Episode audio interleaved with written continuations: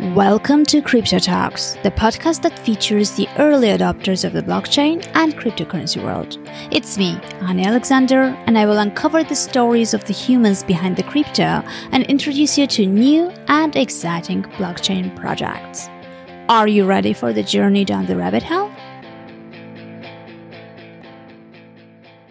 Hello, everyone, and welcome back to the Crypto Talks podcast. So, today I'm under big pressure because everyone who learned about who my guest is kept pinging me, sending me different questions, telling me what I should do and how should I handle it. So, it's been um, very hectic few days, um, but nevertheless, I'm very, very excited to invite a special guest this time. Um, Dima Buterin is on air. Hello, Dima. Welcome.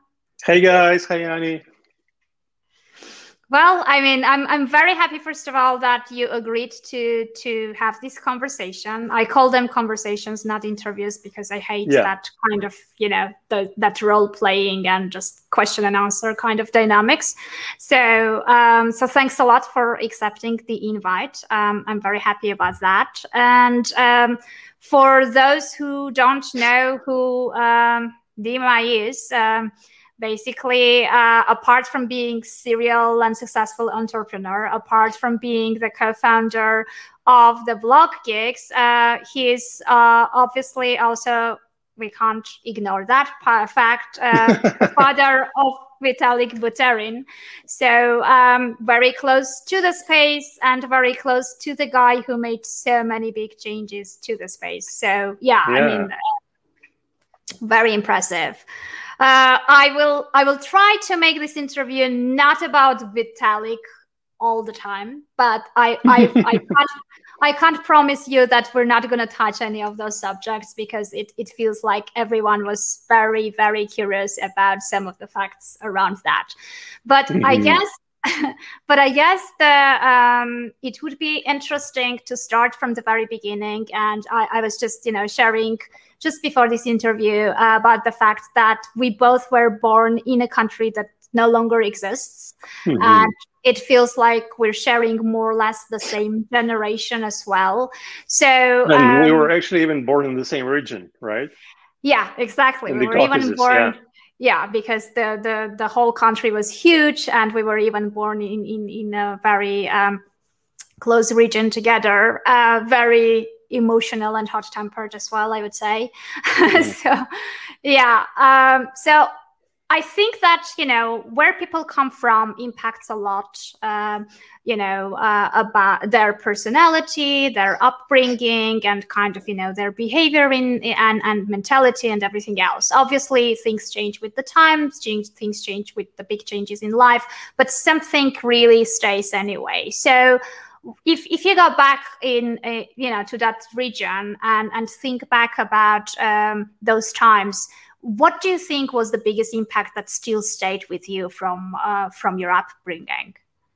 I guess uh, quite a few things, right? Uh, let me name a number of them. Uh, well, one of them is uh, my aversion to governments and their propaganda, right? Mm-hmm. Because growing up, it was everywhere.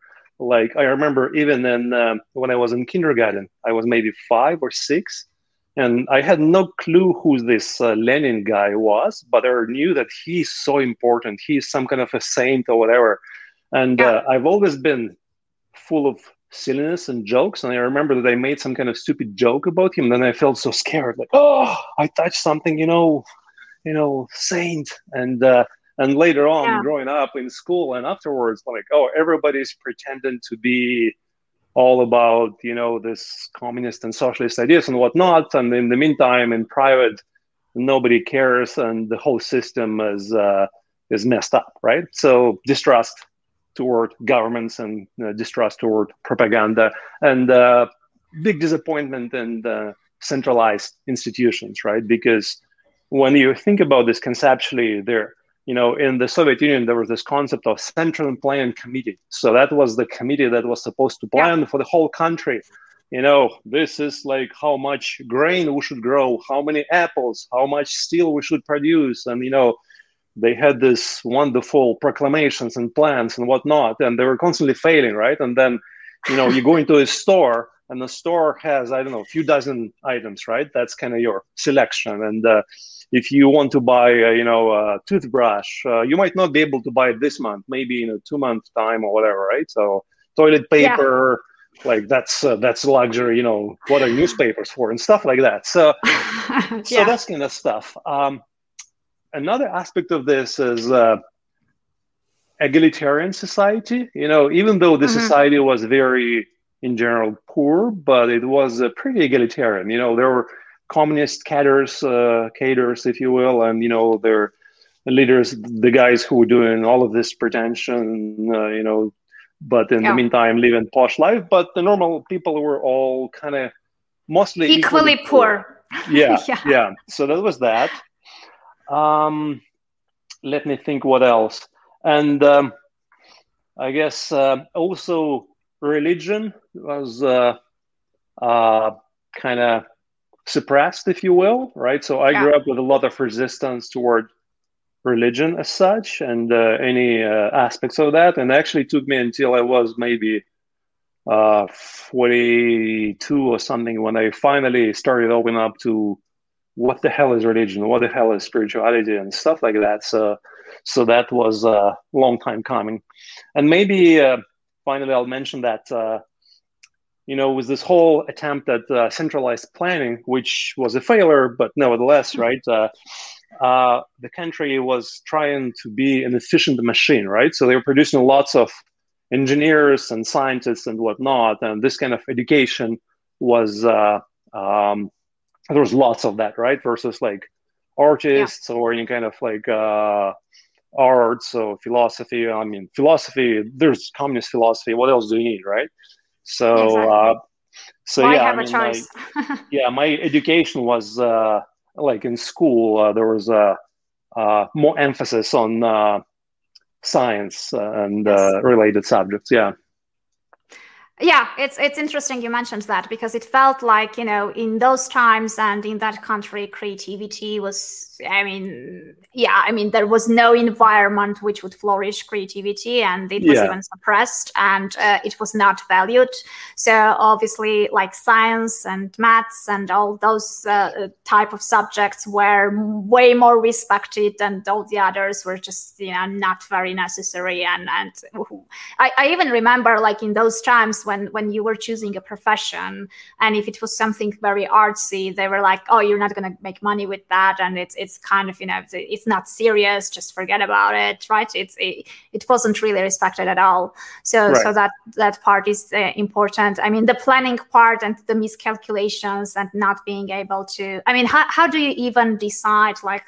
it, how, how much people are going to eat or you know what right. they are going to consume and, and, what kind of clothing they want to wear right Uh, I mean, I, I, think what they want uh, was like something that wasn't even considered because who, who cares what they wanted, right? It's it's yeah like yeah. it's irrelevant. We decide, we decide for you, right? exactly. Like you know, why, why even have a choice and have have any desires? It's it's there for you. Um, so so going from there uh, and and moving forward, like uh, I know that moving countries uh, uh and especially uh, while you are not a child who is just taken with the family, making that decision is is pretty difficult and it entails lots of um, you know different barriers to overcome lots of transitions lots of you know modifications in life. Uh, how easy it was for you to to make that big decision in your life? I would actually say it was pretty easy because um, you know i was uh, 27 when i left russia. And um, okay. you know if you will i spent my uh, growing up, I grew up in Soviet Union, but then the Soviet Union fell apart, and then we had whatever it was, let's say, ten years of this falling apart and uh, attempts at uh, build something new. And those attempts are now obviously uh, they have failed, but uh, that yeah. was a really interesting time because it was a bit of a wild west. The economy yeah.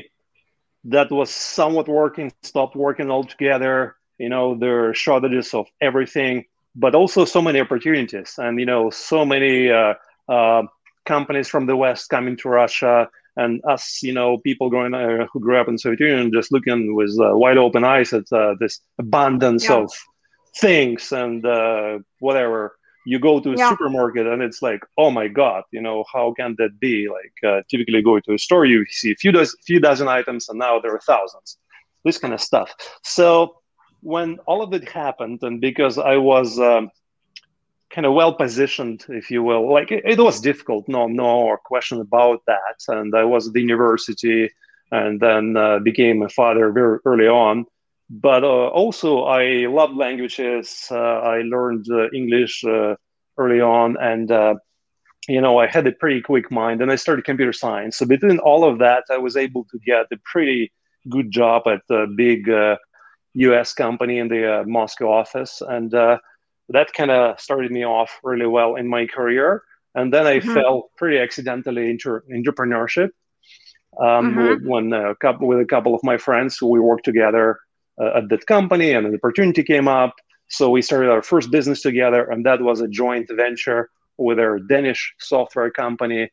And I ended up going to Denmark uh, quite a bit. Uh, loved it, and uh, all in all, you know, so between me being exposed to the West, uh, uh, learning English, making a bit of money as uh, we started this business. I had this pretty good foundation, right? So when, mm-hmm. um, and it was still very uncertain, you know, there uncertain times uh, back in Russia, and uh, yeah. you know, Russia just defaulted uh, in '98 on you know their uh, state debt and whatnot, and uh, then Putin came into power and in some respects he looked more attractive than Yeltsin. You know, here's a drunkard, here's a guy who looks strong, but this is yeah. a KGB guy, and kind of you know that, yeah, KGB. Uh, you grew up with a, a lot of intrinsic distrust to any kind of you know government and then kgb is the epitome of that so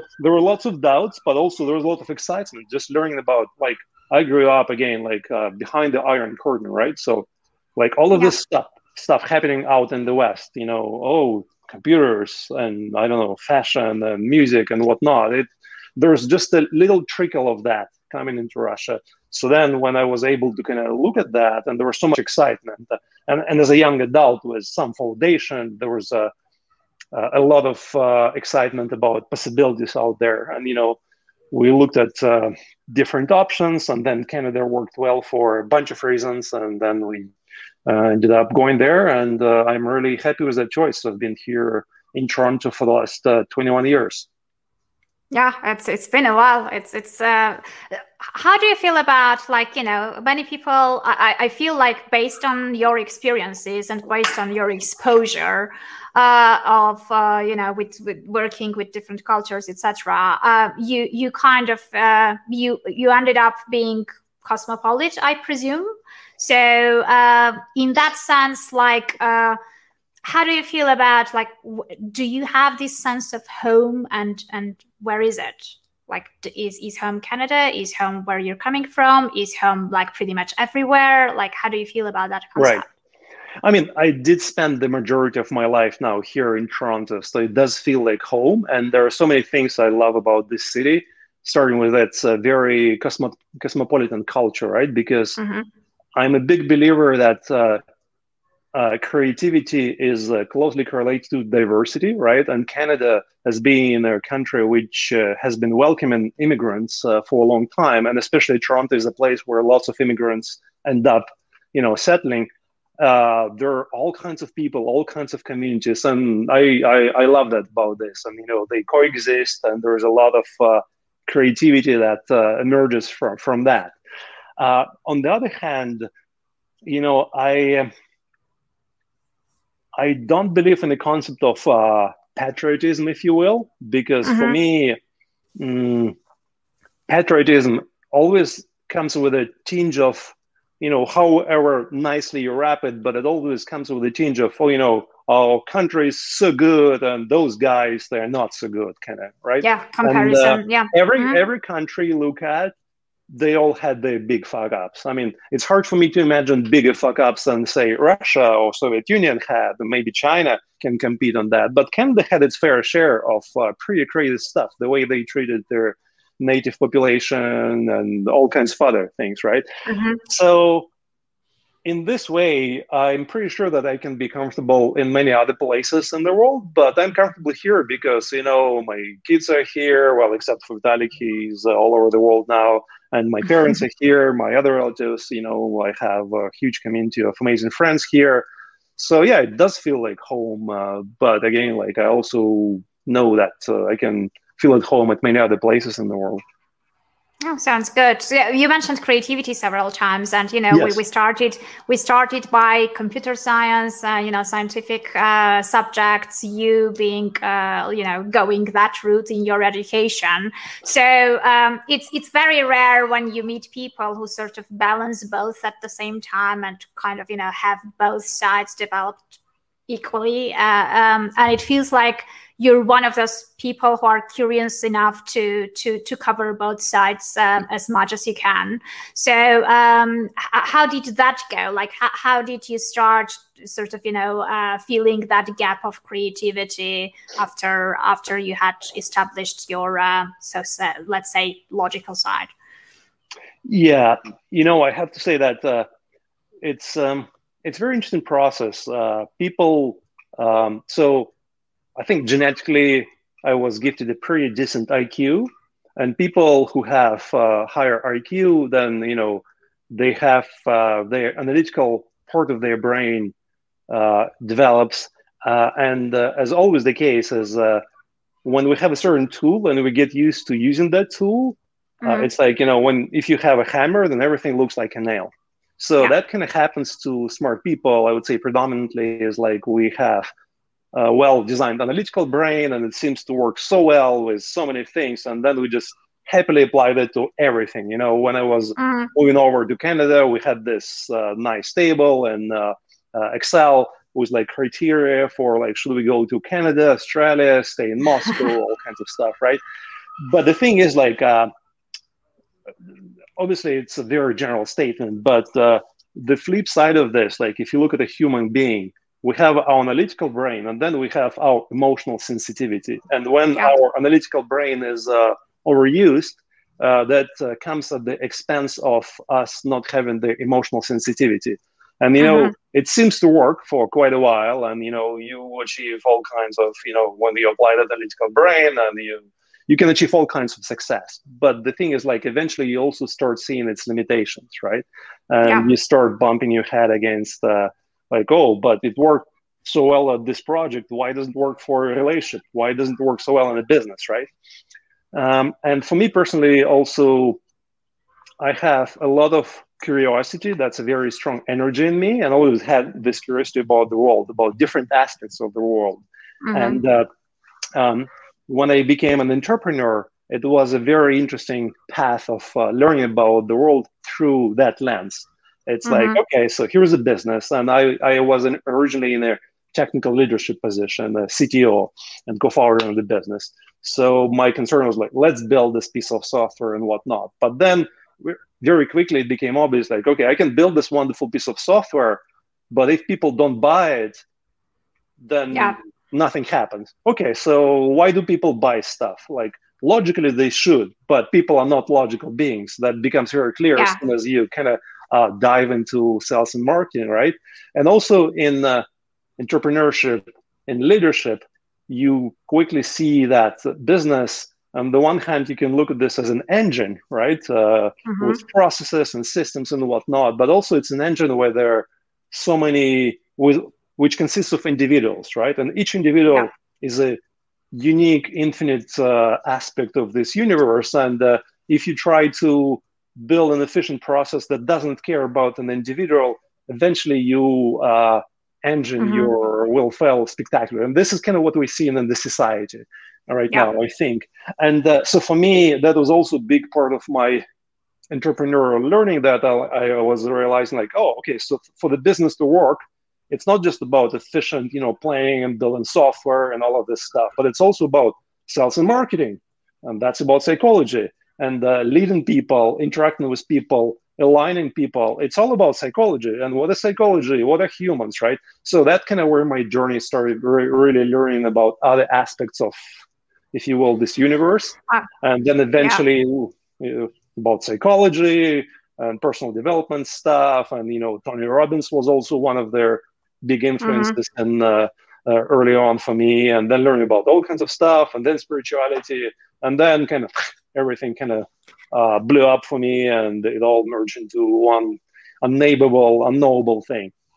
I think it's it's it's it's great you mentioned this because um, you know uh, I know many CTOs who are very happy at just being in their own kind of you know scope and and and dealing with the tech side of things and are very comfortable and happy not be, needing to interact with anything else outside that comfort zone, right? So it's, scary, right?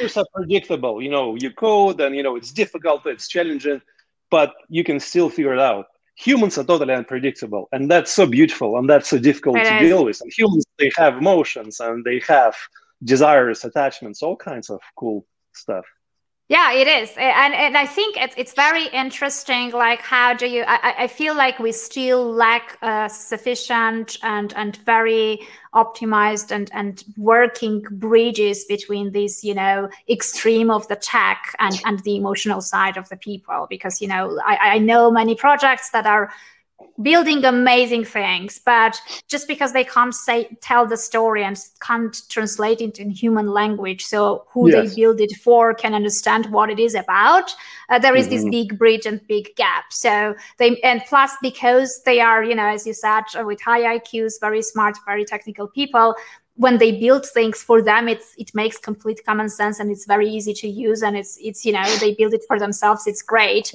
but you know when we try when we try it, it it's such a steep learning curve. So I still mm. feel like, do you feel like there is this, you know, it's still lacking, I don't know, group of people or processes in place which would translate and, and become this bridge between these two, like, you know, technology and, and the masses to just bridge them and for mass adoption and for making things easier, UX, UI. Um, I don't know. I mean, I feel like there is this problem there somewhere. Right. I mean, if uh, I assume you're asking about crypto industry, that's definitely the case, right? Because if you look at other industries, like look at the success of Apple, it's really success mm. of uh, you know user experience uh, focus. That's uh, the huge driver of uh, of uh, yeah. Apple's success, right? So in the crypto industry, uh, I think that this is now the time for people to really pay attention to uh, user interfaces, right? And when I look at the interfaces of uh, systems we currently have, it's way better than what we had a few years ago, but it's yeah. still for a normal person, they look at this and they easily get overwhelmed, right? So I think that there is still so much more, like, you know, 10, 100 times more we can achieve by, uh, uh, by you know, by, um, paying much more attention to the human side of things. Again user experience and the human limitations and desires and motivations and, and whatnot. Yeah. Okay since we sort of segued into crypto somehow um, i let's let's talk a little bit about uh, your son in a sense that you know you mentioned that you became father at a quite young age. Um, so mm-hmm. I, i'm very curious about you know, obviously, uh, your son is uh, someone who's been so ahead of of his times and and sort of you know he's he's a visionary who saw things and uh, who came up with all these concepts. Uh, when he was growing up did did you um, did you feel like you know he had all these special talents and and you know how did you approach that? Like did, when did you discover it and and and how did you feel about it? How did you approach it as a parent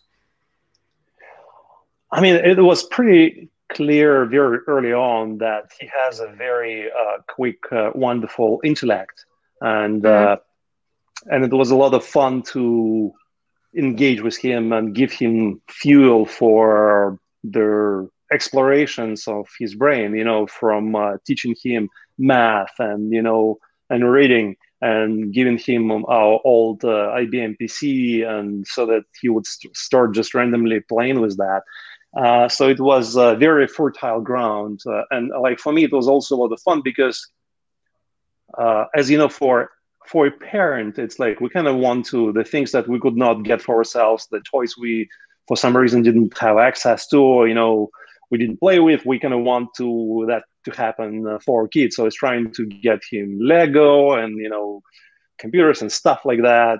Uh, so and uh, and human mind is uh, it loves to learn, right? And uh, unfortunately, mm-hmm. the way we have been perverting that through modern education system, it's uh, it's become mostly very rigid and you know very focused on testing and whatnot. But human mind, uh, really learning and playing is the same thing, right? So.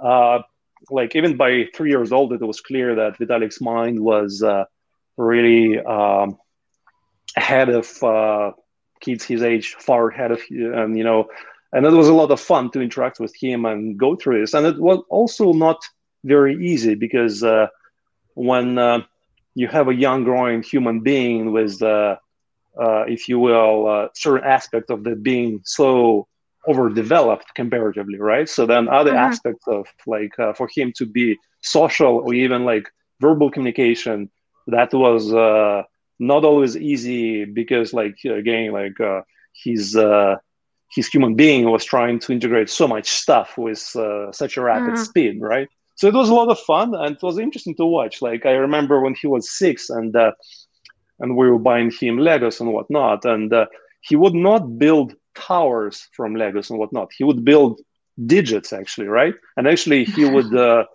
if you will uh, animate those digits like you know that uh, of this uh, five that that's a move and whatever right? So kind of his mind was processing all of this stuff and as he was learning about math which kind of became uh, if you will love of his and uh, uh, then he was also interacting with that and all other ways that he could see from building leg- legos and you know using microsoft excel to play with stuff and whatnot. So yeah it's interesting uh, you mentioned this. I mean, we started from the very beginning talking about the Soviet culture and the fact that you know parents were had this huge power of of you know decision making, and they were very often they were making the decisions about their kids' futures in terms of which universities to choose, which you know direction to take in life, etc. Uh, so. Um, did you have any like did you put any pressure in his decision i mean choices or like how, how was this interaction how was your how much was your role in his um, choosing his paths in in life um, because i mean you're you're yeah, also sure. in it's, that it's a very interesting right? question because also when people ask that and then like and uh, say let's say oh this parent made this impact on their child for sure right but then like who made the impact on the parent right their, their environment yeah. and their parents. So it's a kind of never ending chain of things, right? And so Absolutely. for Vitalik, it was like, so his father is into computer science, his mom is in computer science. That's where we met in the university. We studied together. Uh, uh, his mom's parents, his uh, grandfather, was a very smart, I mean, he still is alive as a wonderful, smart person who was spending so much time with him and feeding him all of this stuff. It was all there, right? And it was all making impact. Okay, that's uh, yeah. I mean, it, obviously he had the the environment which which flourished things even even further. So uh, that's great. And yeah, and I, sorry, and back to your question, like uh, I didn't quite fully answer that.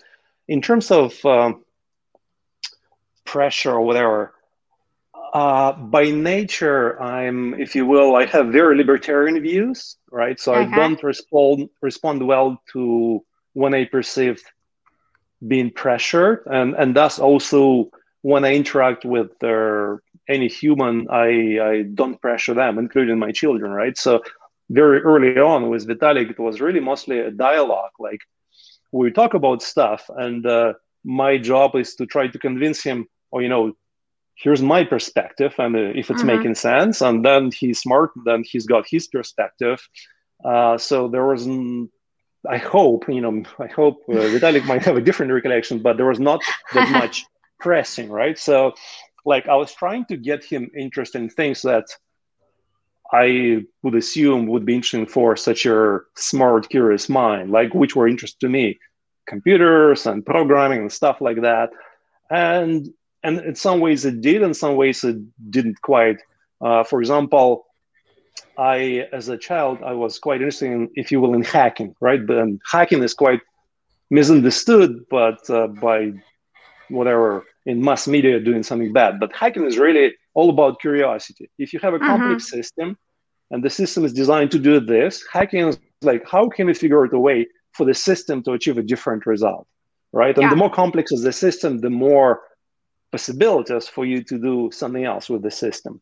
So uh-huh. I was uh, giving Vitalik some books about hacking and stuff like that. And uh, for example, uh, gave him some books uh, by Kevin Mitnick, if you remember that famous uh, hacker. And it was really funny to kind of see last year that Kevin Mitnick retweeted a tweet by Vitalik about some stuff.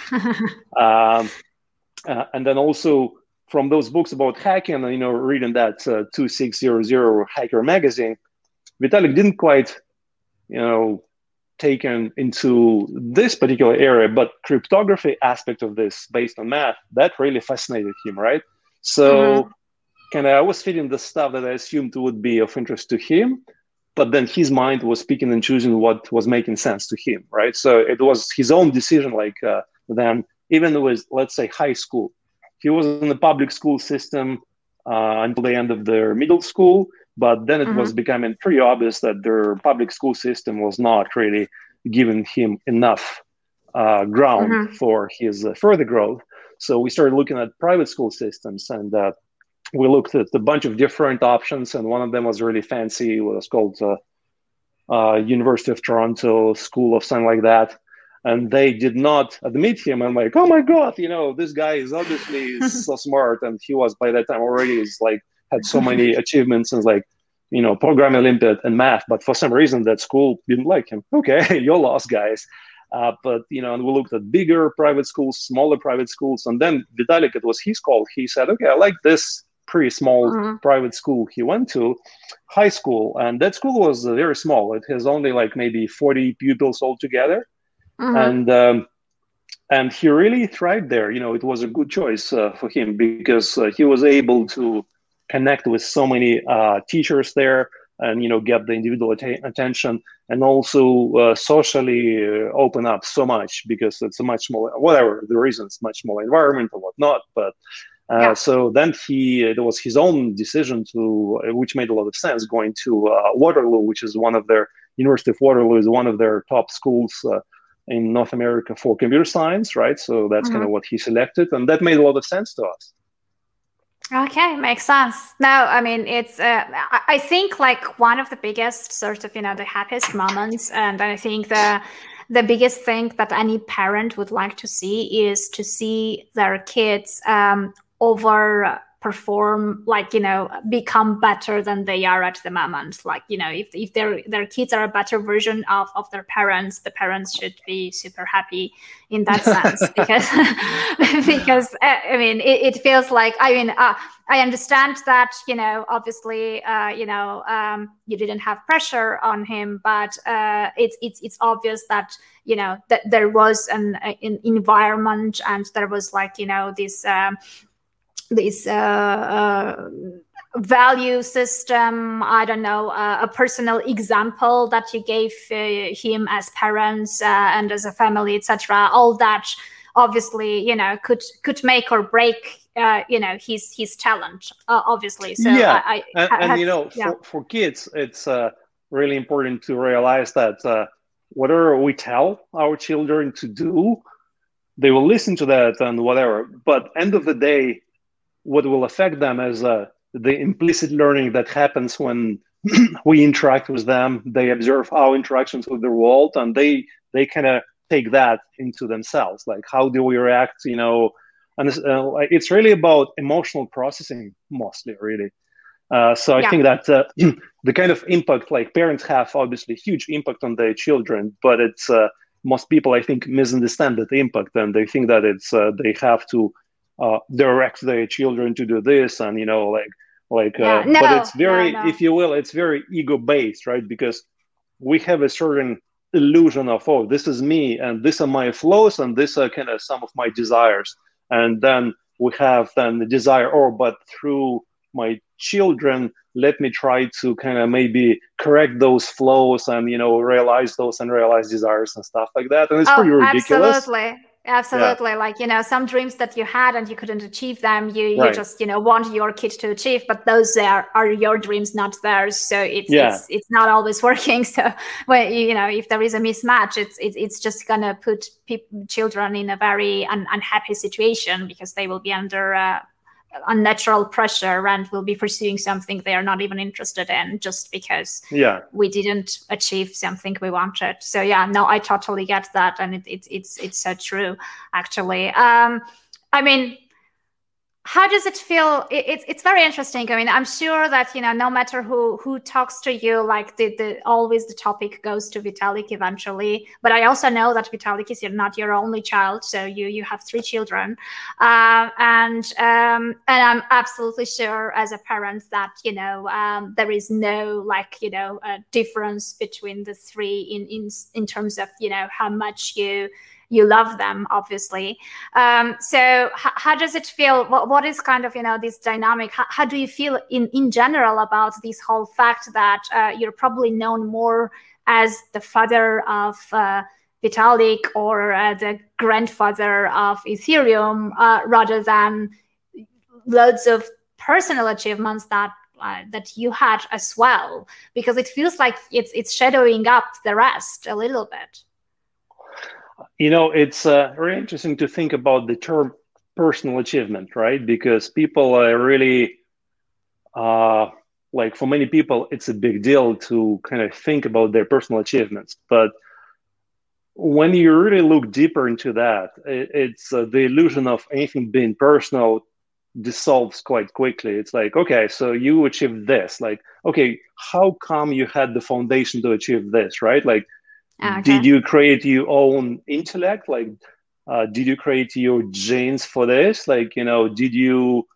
create their, let's say, the economic environment, their social environment? Like, no. So all of your personal achievements, they're uh, really totally impersonal, if you will, right? And uh, in my mm-hmm. life, I spent a long time, if you will, pursuing personal development.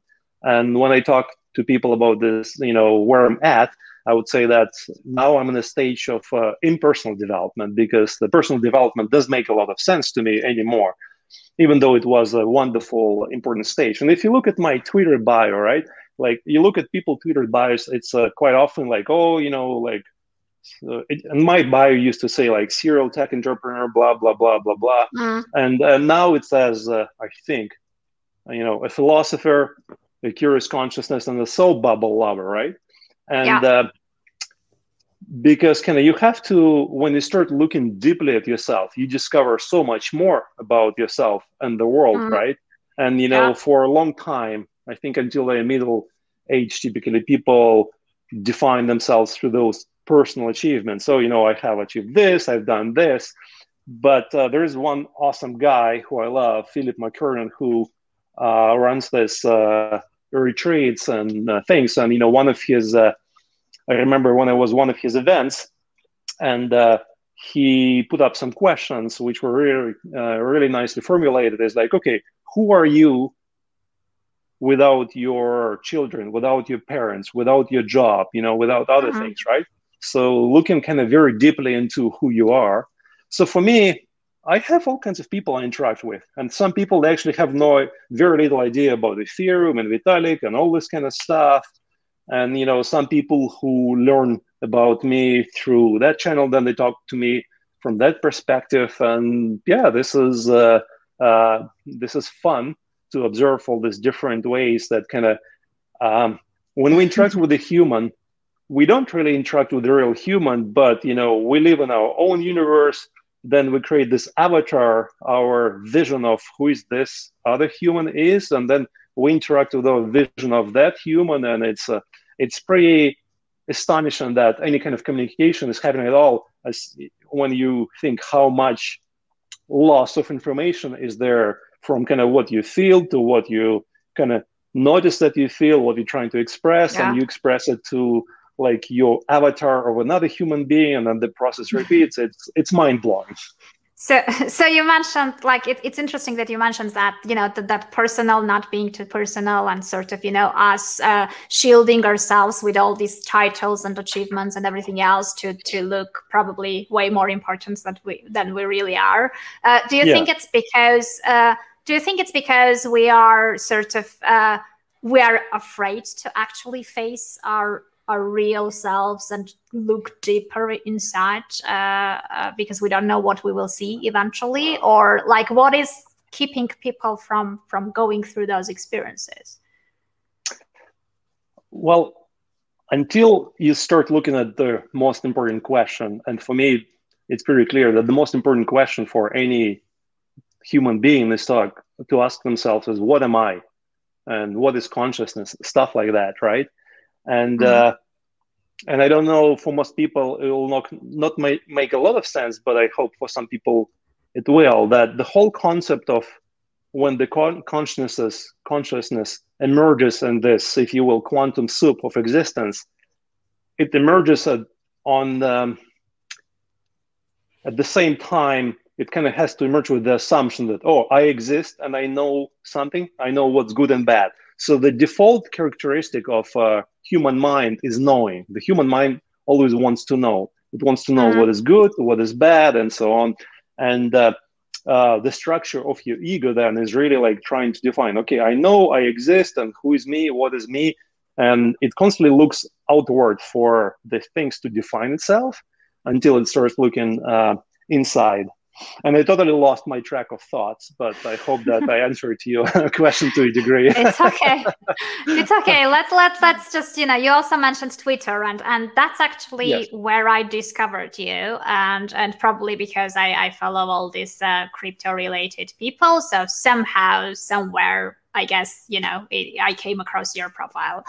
Um, so um, it's it's it's interesting how you treat Twitter in a sense that you know it's it's very um, sort of um, it's very natural and it, it feels like you you don't really. I mean you're you're you're just being yourself and you're having fun and you don't really care how it's perceived by others that that was the impression that i was getting by by looking at your feed and at, at mm-hmm. twitter etc that's kind of the, the, the impression that you're living there at least for me. So uh, do, do, you i mean many people have so many different reasons for being on on social media and uh, many of them have the wrong reasons actually. So um, no what is, actually all of the reasons is, are right. I, I disagree with you there. Really? They're different reasons. They seem to be wrong reasons. for you right? Yeah. But they're totally right for that particular person. True, true. Yeah, wrong, wrong for me. So, uh, so what, what are your reasons? Like, you know, h- how do you treat this? Like, is is this a place where you just relax, bounce around uh, some few ideas, or meet people? Like, w- what do you use it mainly for? you know, that goes back to. Uh, your question about personal achievements and all of this stuff you know why do we do anything? And this is like if you answer that question very deeply if you investigate it then you really find the answer to everything right? Um, and our human mind our ego is kind of like to come up with very complex stories. So i'm doing this to achieve this goal and blah blah blah you know and the rational mind has all these stories about why it's doing things. But end of the day we're not driven by the rational mind like, you know, I'm firmly convinced that the rational mind is just a PR agent. It can observe this is what's happening, and let me now mm-hmm. create a nice story why this happened. And if the reality doesn't match my story, which happens all the time, then I have to quickly on the fly adjust my story, and I can blame other people for being bad or myself for being, you know, guilty or whatever, you know, feeling guilt and shame and stuff like that. Um, but very short answer to your question is like it's just fun. And uh, I used to be more on Facebook, if you will, and whatnot. But it's been a mm-hmm. year that somehow uh, the universe uh, gravitated me toward Twitter, and and I mm-hmm. love it because it's very open, right? And you know, I can participate in all kinds of conversations, and then they end up being about crypto or philosophy or love, or somebody tells me that I'm a fucking scammer and I should fuck off. Like, and this is a wonderful in personal development training like oh wow this human being for some reason thinks that like interesting Let, let's see what kind of emotions we can experience here and enjoy and you know struggle with yeah it's uh it's interesting uh actually twitter has this uh, interesting dynamics of uh I don't know. It feels more unfiltered than Facebook somehow. Yeah, it feels yeah, for sure. Raw uh, yeah it feels raw and it it's you know probably uh, more people are are not so uh, open there in terms of who they are actually. So most of them are sort of uh, hidden be behind some avatars or or you know nicknames or whatever which probably makes it easier for them to be more honest and more off- open and mm. express themselves easier right. that way probably i don't know it's, it's just my theory uh, and by yeah. by doing that you get a, a, a more realistic picture of of what this people uh, person thinks or what this person is about. So which is why you get so many diverse reactions to to anything you put out there because all these people are, are very very different accordingly. So it's very interesting. Let let's touch a little bit about the blog gigs um, I know that it's a, a, very nice platform for to to learn more about the space, and you know we already touched a little bit that this space is not very uh, easy to grasp for the newcomers uh, and not very easy to understand in simple terms and. Uh, and everything else. So, uh, t- tell me a little bit, like, why did you decide to found Blog Geeks, and and you know what's the mm-hmm. main purpose behind it yeah i mean the original idea is not mine so it was it came from uh, my friend here in toronto Ameer Rosic so uh, uh, we were talking and he had this idea and the original concept was uh, uh, so we started the business like maybe four years ago and uh, mm-hmm. it was even back then it was uh, we were firm believers that blockchain is really a foundation of uh, so many uh, fundamental shifts in uh, in uh, mm-hmm. how the society is going to be structured and uh, his concept was you know let's create this website Blockgeeks so we can help more people get educated as developers on the platform so mm-hmm. that's kind of what we've been trying to do for the last few years and that frankly didn't work that well for a whole bunch of reasons as always um, you know from limitations of the original idea to some of our limitations and execution to the realities of the crypto market. And mm-hmm. uh, uh, last fall we have uh, restructured the business a bit. And uh, now we're looking at a broader perspective not just uh, trying to educate developers but educate you know professionals and all kinds of uh, enterprises and whatnot traders, investors, and whatnot. And actually, uh, just now we launching our first uh, investment course um, uh-huh. in the next uh, little while.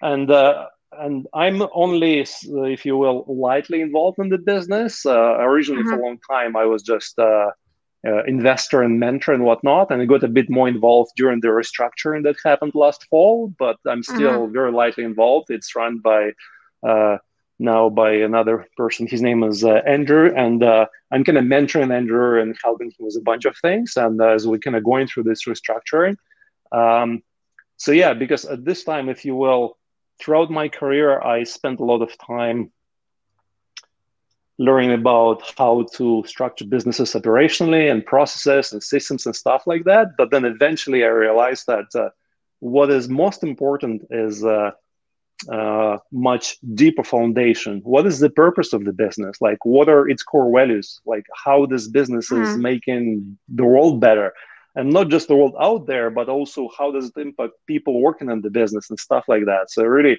this is my passion as to, and I do a fair bit of other kind of mentoring, coaching for other people who kind of enter my path, and uh, that gives me a lot of joy to kind of help them start thinking about deeper aspects of what they're doing because uh, if we don't look at those deeper foundations of uh, deeper motivations uh, of ourselves then we are bound to face a lot of hurdles until we finally kind of uh, face them clear them up and so on yeah, I totally agree with you. I mean, it reminds me of Simon Sinek's "Why" uh, speech, right? Uh, yeah. Where, and and I think it's very important because in business usually uh, it's not a straightforward and and very like smooth path right you're you, you're gonna uh, have different situations where you have to make different decisions and it's it's not gonna be as planned so that's why yeah. i think is gonna be the the thing that is gonna help you decide whether you turn right or left or you know go back or whatever because you will have like one thing that is you know you, you know about and and and is gonna guide you on on a long term and and on a higher level i guess. And, and let me comment on that too because kind of it made me think about some of the stuff we talked about uh, and um, when we were talking about vitalik and you know role of parents and vitalik's role in ethereum um, human mind because it's uh, finite. It's trying to simplify things. It's trying to you know Mm, put things uh, in a you know define things to make them understandable. It's like oh so vitalik created ethereum and you know vitalik's parent created you know vitalik and stuff like that. And this yeah. is uh, a nice story which is also total bullshit right? Because vitalik created ethereum. Well vitalik and you know 1000 other people created ethereum right? Wonderful amazing people and all kinds of messed up people and you know crazy people creative people uh, hurt people. Mm. So many people are involved in that, and they have been co-creating. And obviously, he is still a very important aspect of this. And then, like, what created Vitalik? Well, his parents and his environment, his genetics, and like all kinds of craziness, and Canada and Soviet Union, and like uh, and math and science and cryptography. So, and the idea of Ethereum, you know, Vitalik had that based on his work he was doing for Bitcoin magazine, right? So only thanks to Bitcoin, then you know the idea of Ethereum was created. And if it wasn't Vitalik, then other people, you know, would have created that. It just happened to be that. And kind of in retrospect, we can oh Vitalik created Ethereum. Well, he was one particular attempt, if you will, that succeeded, right? Um, mm-hmm. And uh, if you look also at uh, you know the state of the crypto world right now, I I originally was a very uh, technical guy, right? So computer science, all of this stuff. Mm-hmm. Uh, but now my mind likes to think about much more abstract things on the one hand and much more humane things. So you know yeah. how humans works and stuff like that. So when I look at uh, crypto projects nowadays, I'm way too lazy to look at details and the code and protocol and stuff like that. That no longer excites my curiosity. You know, it's wonderful and then I kind of follow people who I trust that they can do this kind of stuff. Uh, mm-hmm. but for me, it's much more important to observe how do those humans behave as humans, right? And yeah. what what kind of emotions and motivations are in those humans. And for me, when I look at uh, uh, success or not success of a particular project, it's very much determined by like you know there's so much initial energy coming from the founder and then the community that forms around that and this is defining the success of the project just as much and actually much more than the actual technical aspects of this. You know, I look at some of their uh, projects out there and they have some wonderful technical underpinnings. Yeah, and nothing's really happening there because of the human limitations. I look at some other projects that technically don't mean, you know, they're basically there's zero innovation creativity, but for some reason, you know, uh, they capture yeah. the Im- imagination of their public and uh, and they're moving forward. And this is fascinating for for for us to observe because, like, yeah. and again, we can never say that oh, this is the right way, this is the wrong way. End of the day, no. we have to observe and like see, oh, okay, this is happening, and this is happening, and that is happening, and this is uh, uh, this is their mindset. Is uh, whenever we say that things should be or should not be this way, uh, we really just being very short-sighted because if things are a certain way then there are some deep reasons for that. So if there are things exist, uh, like, and we say, oh, but they should not be this way. This is bad. It's like, okay, the universe doesn't care about our judgments, right? Like yeah. they exist and they're there. So let's kind of see what is happening there. Let's observe that very closely, uh, and then kind of see yeah. how that plays out. Yeah, I totally agree with you. I mean, especially in in this space, in in the crypto space, and uh, you know, among those projects, uh, communities are the ones who make or break the projects, and you know, the the, the power of the community is is very strong, and uh, it's it's uh, um, you can't really uh, just take them out of the equation. Like you can be focused on the tech but you know you, you have to pay attention to the community. You have to take care of them nurture them create relationship with them because it's it's it's probably even more important as you said than than the tech because the tech can be fixed it can be you know developed further it can be made better with the time. Uh, but uh, but if you um, hurt your community at one point uh, you know that that huge support and love will immediately turn into hate and and then it, it will be very hard to recuperate. Um, and uh, you know my, uh, you know people who are exposed to ethereum probably saw that uh, write up from Vitalik, which he did end of the year 2020, kind of his closing notes for 2020. And uh, it was a wonderful write up with a lot of uh, kind of very uh, high level, uh, really interesting musings some things. But one aspect that a number of people noticed, and for me, kind of noticed that right away, like he mentioned that a project has to have a soul, right? And to hear that from Vitalik was uh, really amazing because you know he i know that he has brilliant technical mind and if you will philosophical mind as well and kind of like so that he's becoming more and more comfortable with uh, using very soft but extremely important terms that really talk to some uh, crucial aspects of uh, you know their reality right? And what does it mean for a project to have a soul? Like can you define it? You cannot right? But then you can look at this and you can say yeah like let's say yeah, EOS the project it. was yeah you can feel it right I mean, yeah, you, know, like you can't define the, it but you can the telegram it, yeah. tried to create their own blockchain and yeah raised lots of money and very smart people and then nothing happened right so okay yeah yeah well, I mean, I, I, think it it was a very beautiful conversation. I, I think it's you know the things you mentioned about all these different aspects coming together and not having one defining element about a certain things and having all these different small things that happen in life that get together and somehow lead you to something uh, uh, in life which is very unexpected. I think it's beautiful. I think that's what makes life uh, interesting and and sort of this unpredictability is what makes us wake up every day and without knowing what's going to happen and, and being exciting about it.